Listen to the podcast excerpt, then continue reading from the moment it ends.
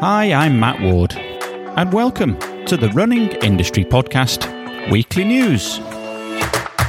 Thanks once again for joining me as we look at the Running Industry Podcast Weekly News, our short form news roundup on what has caught our eye over the last seven days in the world of running and the wider running industry. And this week, as lockdowns here in the UK begin to ease, events, races, and running festivals are starting to announce their plans for what we hope will be a summer of running. And we start with the world's biggest Saturday morning 5k movement that is Parkrun, as they continue to build up to the restarting of Junior Parkrun in just over 10 days' time in England. Writing on their blog, the team at Parkrun state we are thrilled to share the news that we expect to see 52 junior events taking place on Sunday, April the 11th. Many more junior events are also moving through the restart process, and we are now working on a rolling week by week basis.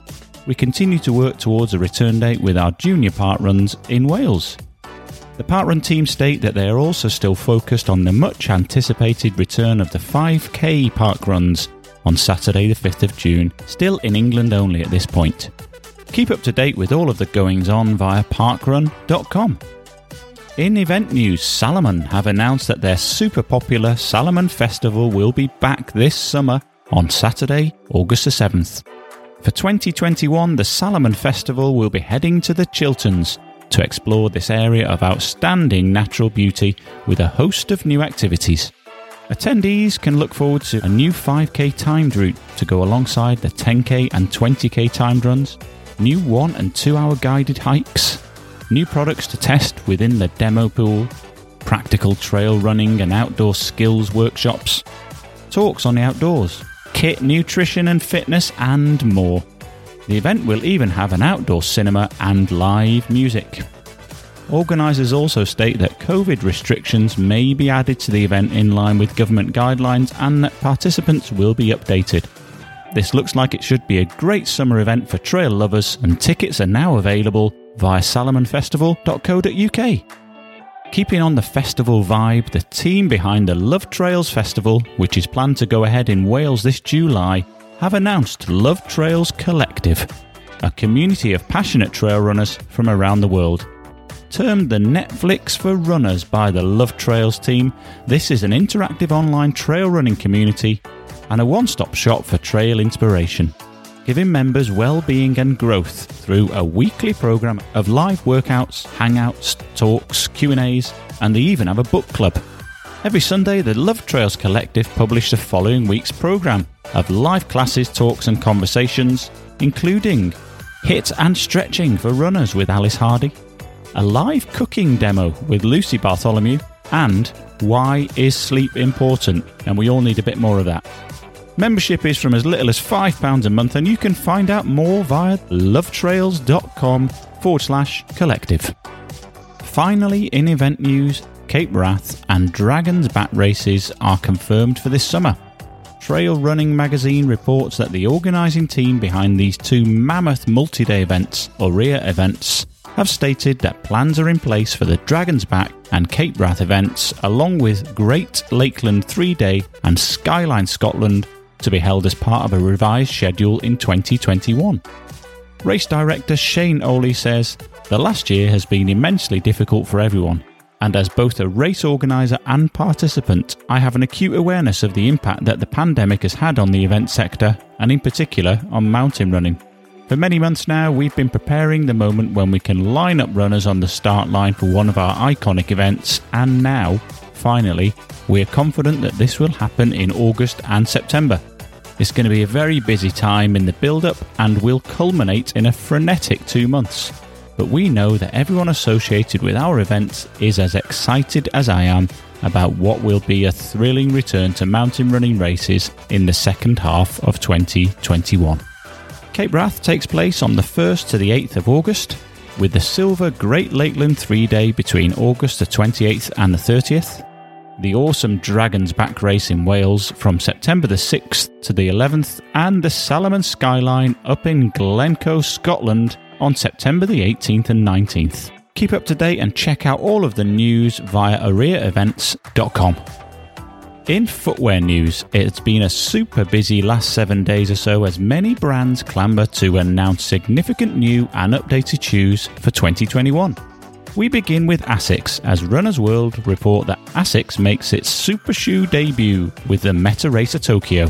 The article states that this is ASICS' first carbon fiber plated racing shoe, and the Tokyo model is also a limited edition release of the standard model with a fiery neon upper to celebrate the 2021 Olympic City.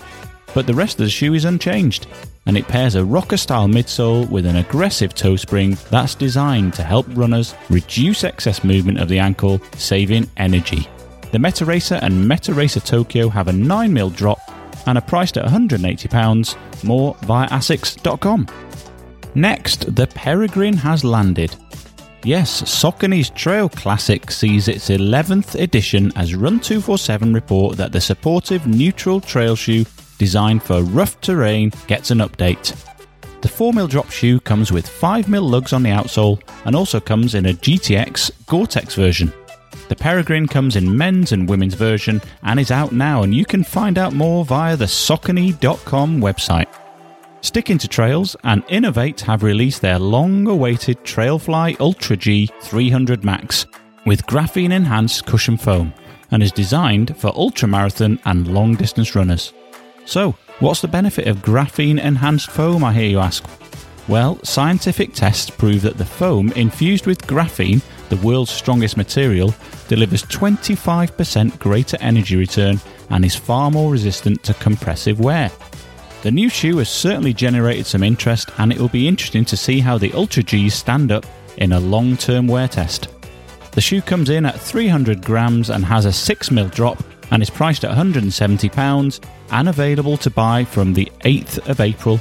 So head over to inov8.com to find out more. Now, you might be wondering why we haven't mentioned the GB Olympic Marathon Trials. Well, we thought that since the amazing runs from Chris Thompson and Steph Davis had probably gained enough national mainstream and running media print column and pixel inches over this last few days. However, one thing that did catch our eye was what was on Tomo's feet. Other hawk-eyed footwear geeks may well have noticed that the on-running sponsored athlete shoes drew a striking resemblance to the Nike Vaporfly, and well, that's because they were a blacked out pair of the Vaporfly Next Percent, which contain a carbon fibre plate and the brand's Zoom X foam. To be fair to his sponsors on running, they have stated that they understand that Chris wore a competitor shoe. He also did the same at the Vitality Big Half in 2020, and they support the 39 year old in chasing his Olympic dreams and state that On is getting ready to launch the newest generation of its patented cloud tech system very soon. Interesting stuff. And finally, this via the Runner's World website. Barefoot running isn't a new phenomenon, right? But how about barefoot running on a frozen lake? Yes, back in January, Norwegian YouTuber Jonas Feld Sevaldrud broke the world record for running a half marathon barefoot on snow in a time of 144.58. Seeing this, a few weeks later on the 6th of March, Spaniard Karim El Hayani, who currently lives in Bromont, Quebec, bested the record when he ran an incredible 136.45. El Hayani, who is 27, has been running since he was 14, and he tried running with shoes at first but quickly opted to run barefoot, as the sensation of his feet in shoes wasn't pleasant. Even when El Hayani moved to Quebec a few years ago, he continued to run barefoot in the freezing cold, and at first, he could run for about 10 minutes before it just became too cold. But he adapted to the cold and now says the sensation is unique. It's difficult to describe. At first, it's very cold for my feet, but when I start running and my body warms up, I'm good to go. Amazing and slightly bonkers.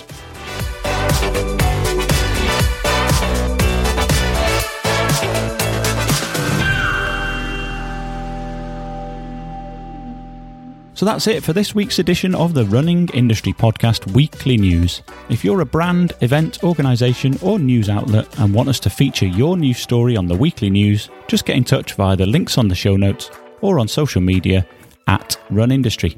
Remember to subscribe to the Running Industry Podcast wherever you get your podcasts and also listen and subscribe via the website runningindustrypodcast.com where you can listen to all of the running industry podcasts and get the new ones as they are released.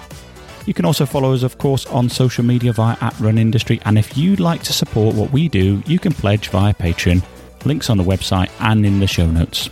Thanks once again to all of our listeners for the support and this week's weekly news. Make sure you keep listening every week and also rate and review each episode and be sure to tell your friends. I'm Matt Ward, and the Running Industry Podcast is a supersonic production. And until the next time, goodbye.